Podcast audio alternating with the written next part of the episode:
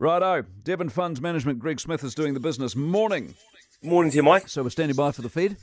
We certainly are. So we're going to get that in about an hour or so. So their decision on rates also get their forecasts as well. Look, they're widely expected to step down the pace of rate hikes uh, to a quarter point rise. Uh, markets are, though, assigning a 15% probability, that's pretty precise to know, but uh, to uh, pause or no move at all.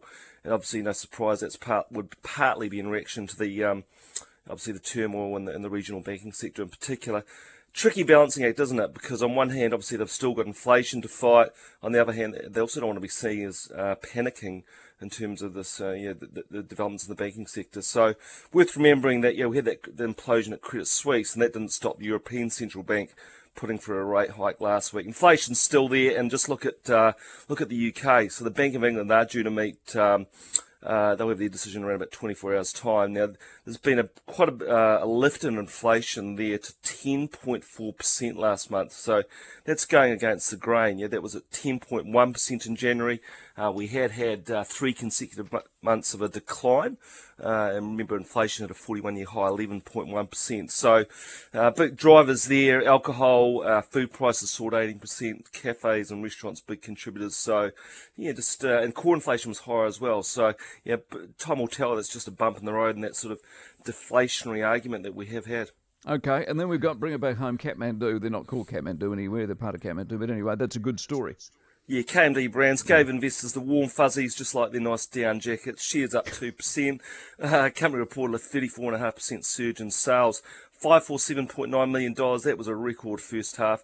They're doing well in Australia, Kathmandu, as the US boot company Oboz. Uh, company's Rip Curl brand, that's also been riding the wave of rebounding tourism as it was. Um, it's the first time since they bought that brand, that, that was in late 2019, that they've had 12 months without significant COVID interruption. And over Overall underlying earnings at KMD, they quadrupled to 45.3 million. Travel hotspots doing really well. They said um, a lot of the airports retail sales are sort of back above pre-COVID levels. You think Hawaii, Queensland, and the like.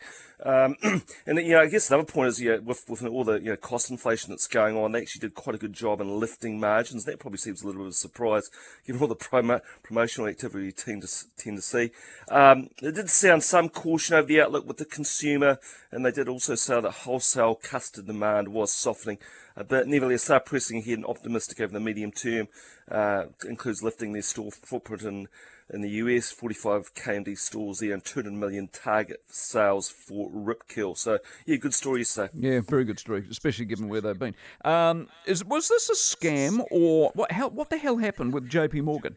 Yeah, so this is uh, this is nickel that we, we, we're talking about. So basically, J.P. Morgan owned a bunch of um, London Metal Exchange contracts, uh, covering around about 1.3 million dollars worth. In fact, uh, and it turns out when they inspected the the warehouses, the uh, the bags of didn't actually contain nickel, but they actually contained uh, contained stones. So yeah, uh, panic has ensued a bit because everyone's assumed, uh, yeah, excuse, excuse, the pun, that these warehouses uh, yeah are rock solid in terms of what's backing them. But uh, yeah, scurrying around looking. J.P. Morgan's not uh, done anything wrong per se, but it's just the uh, yeah more more the, the, the issues of these warehouses. They're scurrying no doubt toward it. But um, yeah, obviously nickels are a pretty valuable commodity. We're pointing out as well. Twenty two and a half thousand dollars US that is per metric ton has been in hot demand. Key part of the uh, EV thematic. You need 50 kilos of the stuff uh, for a Tesla battery, and globally demand needs to increase five times that of lithium by 2050. So yeah, there'll be a few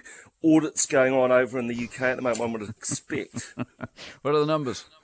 Uh, so at the moment, yeah, the, this, this will no doubt change in the next hour or so, but uh, at the moment the markets are, um, are, are weaker, down 0.41% on the Dow 32427, down 0.2% S&P, down 0.1% on the Nasdaq, and I think those figures will change around a bit.